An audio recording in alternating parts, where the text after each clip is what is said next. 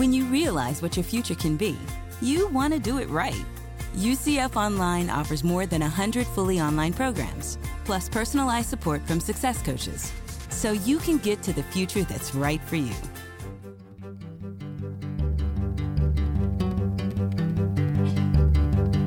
From the University of Central Florida's Center for Distributed Learning and the University of Louisville's Delphi Center for Teaching and Learning.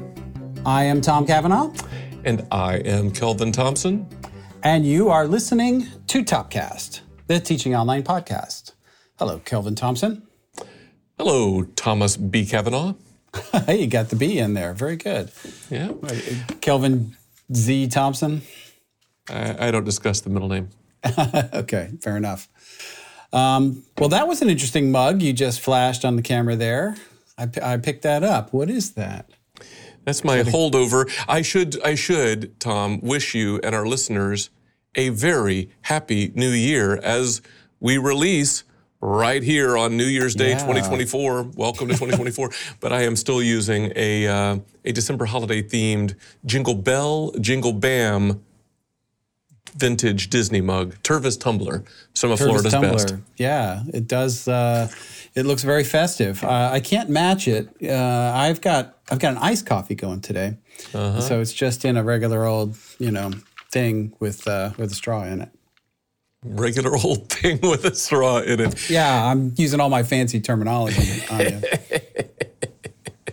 but happy New Year. Here happy we are New in Year. 2024. We're wow. not recording this in 2024 because it's it's New Year's Day as this releases, but so we had to we had to do it in 2023. Yeah, but it's pretty close. Yeah, we're really we're really. Close. I can see it from here. That's right. It's downhill or yeah. across the way, something. So you've got an iced coffee, something something with a straw in in some yep. kind of a thing. Uh, you're probably wondering what I'm drinking in my very festive mug. I am.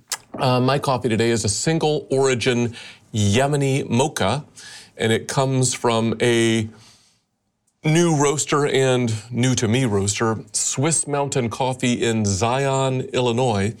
Uh, the owners are a couple of culinary school grads, but they're doing something very interesting business wise. They're offering, in addition to their coffee, coffee infused health and hygiene items like uh, soaps and lotions with like the un- unroasted coffees. They, they do stuff with that. And they're partnering with a startup called Coffee Creations LLC across the river from me here uh, in Louisville, across the river in um, Charlestown, Indiana, to upcycle coffee related crafts. So it's really interesting work. You'd think that a couple of chefs would just stick to making good coffee, but they're thinking differently about what we expect out of a coffee roaster. And I should add, uh, importantly, that they have as a goal to make a meaningful connection with developmentally disabled adults in all of those lines of business the roastery, the coffee infused products, and the coffee related crafts. It's all really interesting. I'll put some links in the show notes. But I kind of thought there was maybe a little bit of a of a line to be drawn between all of that and today's episode topic. Could you find a connection to today's um, episode topic? Maybe. I love okay. everything about it, though. Uh, the you know sort of the the mission behind it and the the different you know creativity uh, that's evident in in their their you know what the products that they're producing. But uh, I will say maybe there's something in kind of the the innovative entrepreneurial spirit there. It seems like they've really um, really maximize what you can do with coffee and have been really creative and innovative in how they've done it. And I think that if that is your connection, it, I think it plugs into the side of what we're doing here.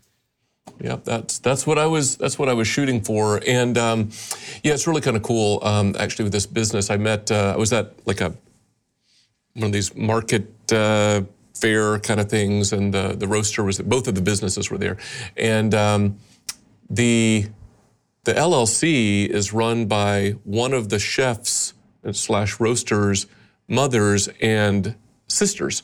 And uh, his younger sister has Down syndrome. And so their mom and the sister have come up with this upcycling craft thing.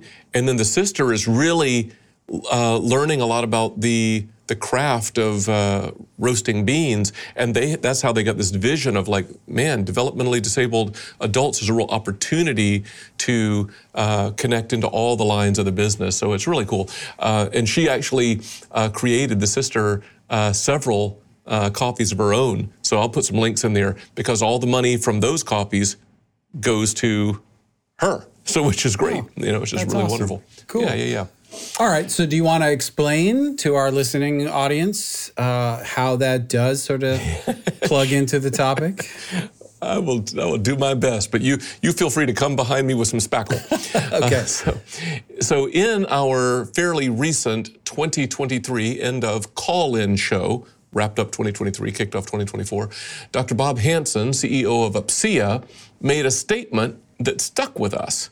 He said, Campus leaders may have to choose between business model transformation and legacy structures that do not translate to the complex marketplace of serving today's learners, quote unquote. And it seemed to us that this statement uh, could bear a little bit more unpacking and exploration as we all seek to move forward in our work here in the new year of 2024. How's that? Yep, yep, yep. That's it. Uh, business models, budgets, entrepreneurship, innovation. Like, how does that touch the work that we do every day in online learning? And yeah, I mean, maybe people in positions like yours and mine, sort of the COLO of an institution, but I don't think it's exclusive to that. I think it touches kind of any role that you're in instructional designer, faculty, mm-hmm. graphic artist, programmer.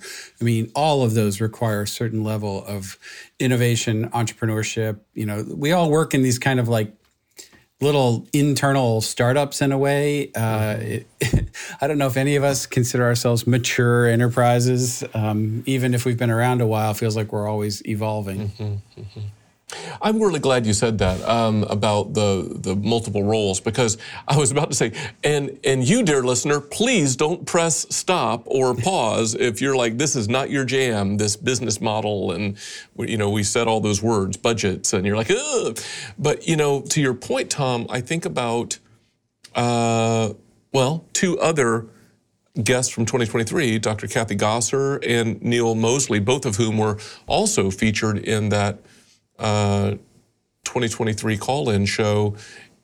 And they both, I think, from their vantage points as uh, a, a, faculty member who teaches online classes and as a uh, instructional designer, educational developer kind of consulting person, in Neil's case, they talk about this stuff as well. They, they're thinking about how the implications, like you just talked about, these different structures, how that applies, applies to their particular role. And that's important for all of us. I think that's exactly right. Good for you. Yeah, yeah, absolutely. I mean, it was it was Neil that sort of talked about serving learners sort of on a mission rather than just kind of diversifying and generating new revenue, right? And That's it right. puts me in mind of, of like what Joel Hartman used to say. Uh, Joel, a colleague of ours at UCF, who has since retired. But mm-hmm. um, you know, one of the things I learned from Joel was that make sure you're doing it for the right reasons, mission aligned, and if you do it right, with meaning the organizational structure, the funding flows the right way, and all of that, mm-hmm. then the money will take care of itself. You know, make sure that. But if you think you're doing it for money and it's not mission aligned, it's doomed. And, and there are very high profile examples of that across the space over the over the past you know 20 years. Yeah, I um, I don't I don't remember this quote exactly, but it was when it was in uh, an early meeting that I had here with um, with the former provost, and um, she made this like she just kind of tossed this little phrase off, and it was something like we were talking about budgets a little bit. You know, budgets are. Um, this is, I'm gonna what I'm gonna say. It's not as elegant as what she said. Budgets are indications of our values. You know, and I think that's exactly something to hold on to. Uh, kind of to Joel Hartman's uh, point as well. Yeah, it's know? really true. I think we've said this before. I didn't make this up, but you know, there's plenty of money for all of the initiatives. It's just being spent elsewhere. Mm-hmm, right? Mm-hmm, so it's like mm-hmm. if it's important, it'll get mm-hmm. the, the funding and the resources associated mm-hmm. with it. Yeah, I think that's I think that's true. And you know, I've heard uh, Joel Zolner, who has run the you know the professional development programs at Harvard, had said when I went through one of those programs many years ago that if you don't have a strategy, your budget is your strategy. Right. You know, it's sort of tail right. wagging the dog. And so I, right. I, think, you know, all of that sort of ties into this idea of um, what's the most effective structure for accomplishing the mission that you in online learning mm-hmm. or your mm-hmm. role in online learning has been charged to do. Mm-hmm. I think back to the mm-hmm. conversation that we had with um, Jocelyn Widmer when she was mm-hmm. on the show and she talked about doing all those interviews like a 100 mm-hmm. interviews with different chief online learning officers at institutions. And th- what prompted that research on her behalf was trying to find what is the proper perfect you know business model organizational structure that she should adopt at a&m and she ended up finding out that there wasn't one mm-hmm. solution. There was mm-hmm, what mm-hmm. fits your context. Mm-hmm, now there are mm-hmm. elements that may work or whatever but you can't just say this is the model. It, it, just didn't seem to fit anywhere which i thought was that's an interesting learning in and of itself. Yeah i, I think all that's right. And you know part of that context is um, you, your institutional budget and budget model classification might be quite different than uh, a colleague's, even though you you personally both have high a high view of the place of online education and and and its strategic role. The because of the, the, the, structure of the budget and because of things like reporting lines and other kinds of um, internal institutional structures, your results may vary in terms of yeah. how you proceed. Yeah, yeah and, and of course, the world that I live in, that I know you're very familiar with, is um, in many ways, I feel unique in mm. that. Um, not in like reporting lines. So I'm in mm-hmm. academic affairs, and a lot of places mm-hmm. are like that. And actually, I think mm-hmm. that is the right place for an organization like ours to be. Mm-hmm. mm-hmm. But the funding is so dependent upon a restricted auxiliary that is a student fee that's statutorily governed that creates such administrative, you know, oversight to ensure you're not spending the wrong color money on something that you're prohibited from spending it on. And it's real easy if you don't pay attention to that to get yourself in trouble. You would actually be breaking the law if you spent this money on that thing, even though mm-hmm. both of them are important. Mm-hmm. And it forces us to go through these real machinations to make sure that we're staying compliant, yet still doing everything we can to accomplish the mission. hmm Yeah, I was thinking about this in, prep- in sort of preparation, warm up for today's conversation. But you know, there's there's all kinds of, and this is more your doctor MBA world than you know than my uh, bread and butter. You know, things I think of every single day. I have to stretch to to to live here. But like all the various permutations and combinations of different budget models, right? I know what I know, and I'm you know actively trying to learn every day. But you could classify a lot of things simplistically as centralized approaches versus decentralized approaches. Yep. And I'm in light of what you were just saying, Tom. I think about pre statutorily governed student fee uh, at your institution, you could argue that there were some centralized decisions um, that were made historically by senior level administrators to invest in online and digital learning back then in a way that would not be easily replicated uh, there or at other institutions today, I think. Yeah, I agree. And I think that um, it's a necessary investment now if you want to get in the game. And mm-hmm. I think mm-hmm. I think you would have to justify to a board why you're not in the game, uh, mm-hmm. given kind of the the post COVID emphasis on online learning, the growth that we've seen. I mean, it was growing every year. I mean, according to the CHLOE reports and everything else, it was mm-hmm. growing every year anyway. COVID, mm-hmm. I think, accelerated that in many ways. Mm-hmm. And if you're in, we've talked about this before. If you're an institution that didn't have an online strategy pre-COVID, you better have one now, and um, mm-hmm. that that is going to require a level of investment probably and understanding a, a, a business model. And you know, just mm-hmm. look at mm-hmm. all the searches for various directors of online mm-hmm. learning or whatever the case might be that are going mm-hmm. on now. I think that's a reflection of some of this recognition and every single one of these places has a different kind of structure to your centralized mm-hmm. decentralized mm-hmm. model um, you know some places um, take all the money in centrally and do everything and then kind of like buy services like mm-hmm, almost like an mm-hmm. internal opm um, from the like i pay for the faculty i'll pay for mm-hmm, ad- mm-hmm. admission staff or financial aid staff or whatever it is that you need and then others it's a much more distributed model where it, it gets according to a formula when the money comes in it already each dollar gets chopped up into a bunch of different pieces and you as a centralized support unit may only get a, a piece of that but you're not responsible for sort of doling it out you have a lot less control in a situation mm-hmm. like that but you also potentially you know have less overhead to to manage it and and it it is scaling on the back of the institutional infrastructure already so you don't have to mm-hmm. recreate or or pay for some of those services? You know, I, it was probably helpful to spend a moment or two to talk, talking about, um, to harken back to Bob Hansen's concept of legacy structures versus kind of new models or, or uh, transformed models.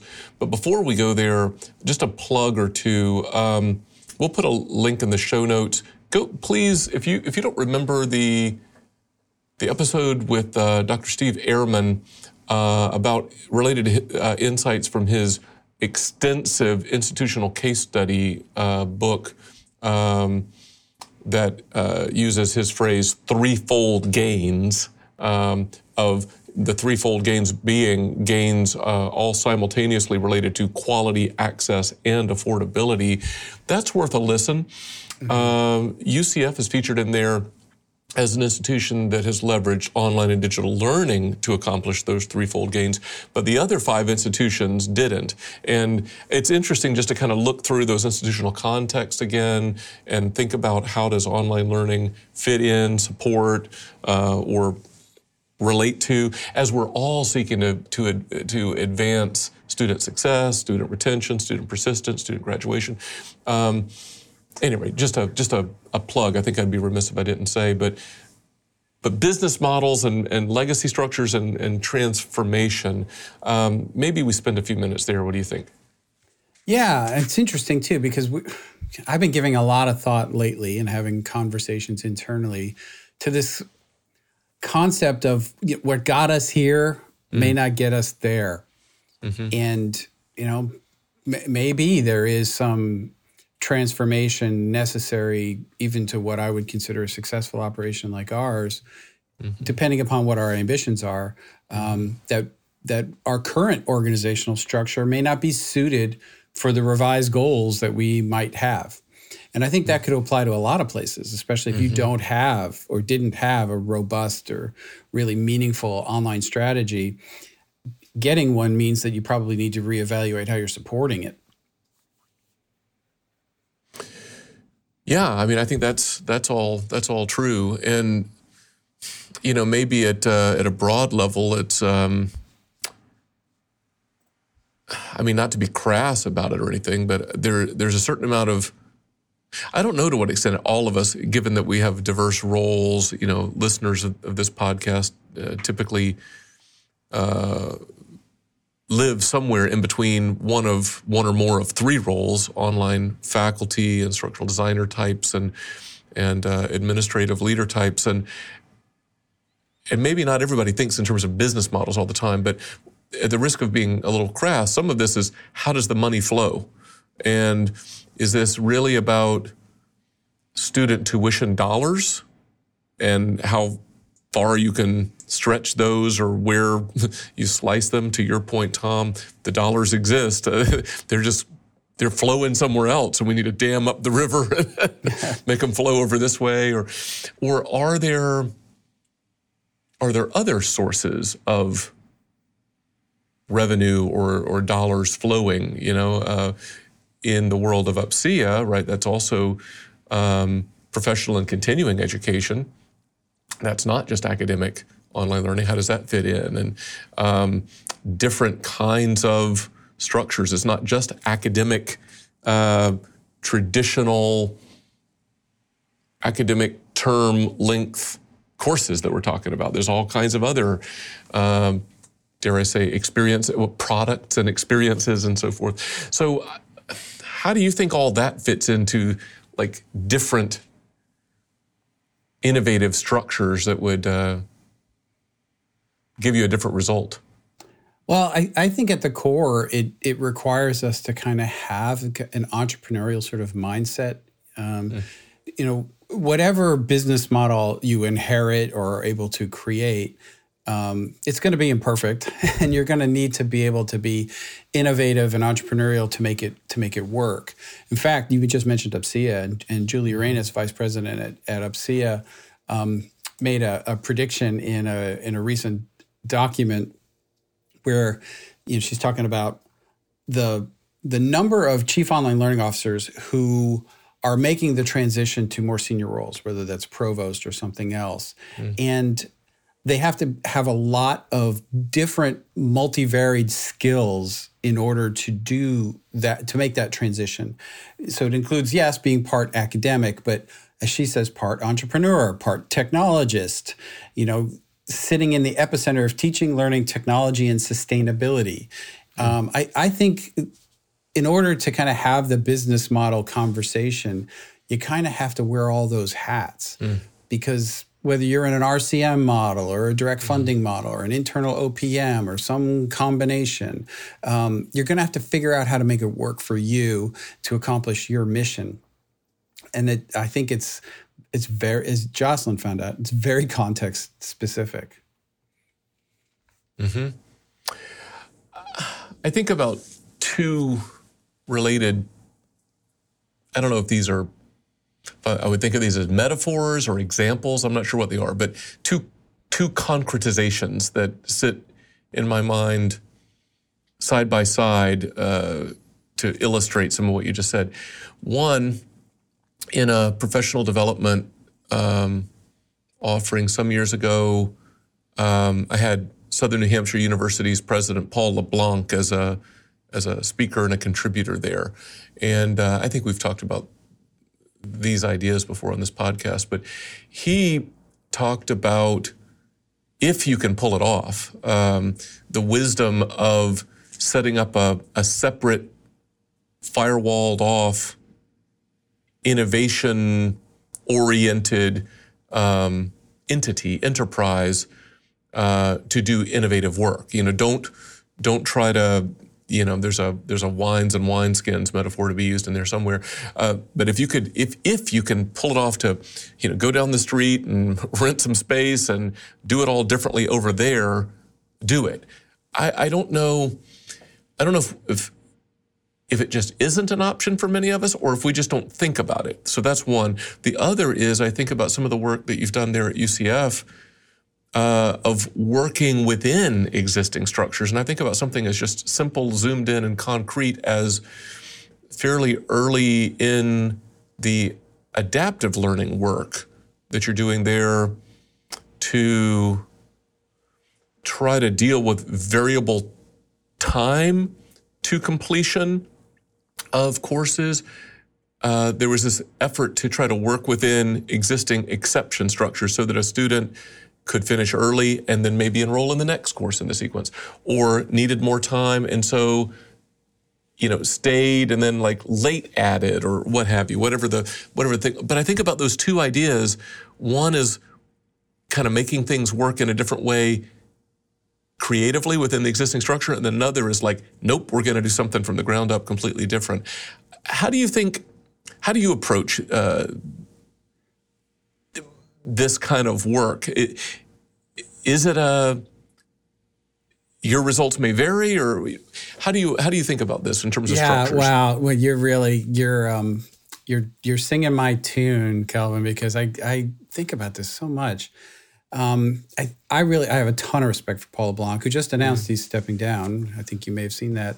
Um, so uh, yeah, I've you know had the chance to say hi to him once or twice. Not that he'd remember me, but uh, seen him speak many times and a big big fan. Um, and what he did by kind of creating this little skunk works at SNHU mm-hmm. to get the online operation sort of started worked for that place. Mm-hmm. But I'm not sure setting up a completely separate unit. I mean, they had executive support to do that. But if you just tried to do it without the executive support, I think you could easily get marginalized and not be able to kind of have the impact or the resourcing that you needed to, to do what you were trying to accomplish like I, I mean, I remember having a conversation with some of our budget folks and some leadership about trying to rethink some stuff for UCF Online, and you know, made a suggestion that maybe we could kind of just carve it off like that in its own way, maybe as its mm-hmm. own auxiliary. All the money flows in there, and then we buy the services or something, sort of like I said earlier. Mm-hmm. And there was some hesitation to that. Part of that is because we had just implemented an RCM budget model, and the very last thing they wanted to do was start carving out a bunch of exceptions to that, which I understand completely. But they also said, well, we can accomplish the same thing. If you figured out kind of what that amount would be, then perhaps we could just figure out a way that you get a direct appropriation through the budget process for that same amount or something close to it so that the end result could be the same. So I think that maybe that's a way to sort of square your circle of like, should it be inside? Should it be outside? There might be different pathways to get you to the same result mm-hmm. depending upon your unique circumstances. Not everybody's got a new RCM model that they're, they mm-hmm. going to just not give you any exceptions, but you might mm-hmm. still be able to get the resources you need to accomplish what you're being asked to accomplish through another mechanism. Mm. Yeah, that's helpful. I know our um, coffee's dwindling and the attention span of our listeners is dwindling.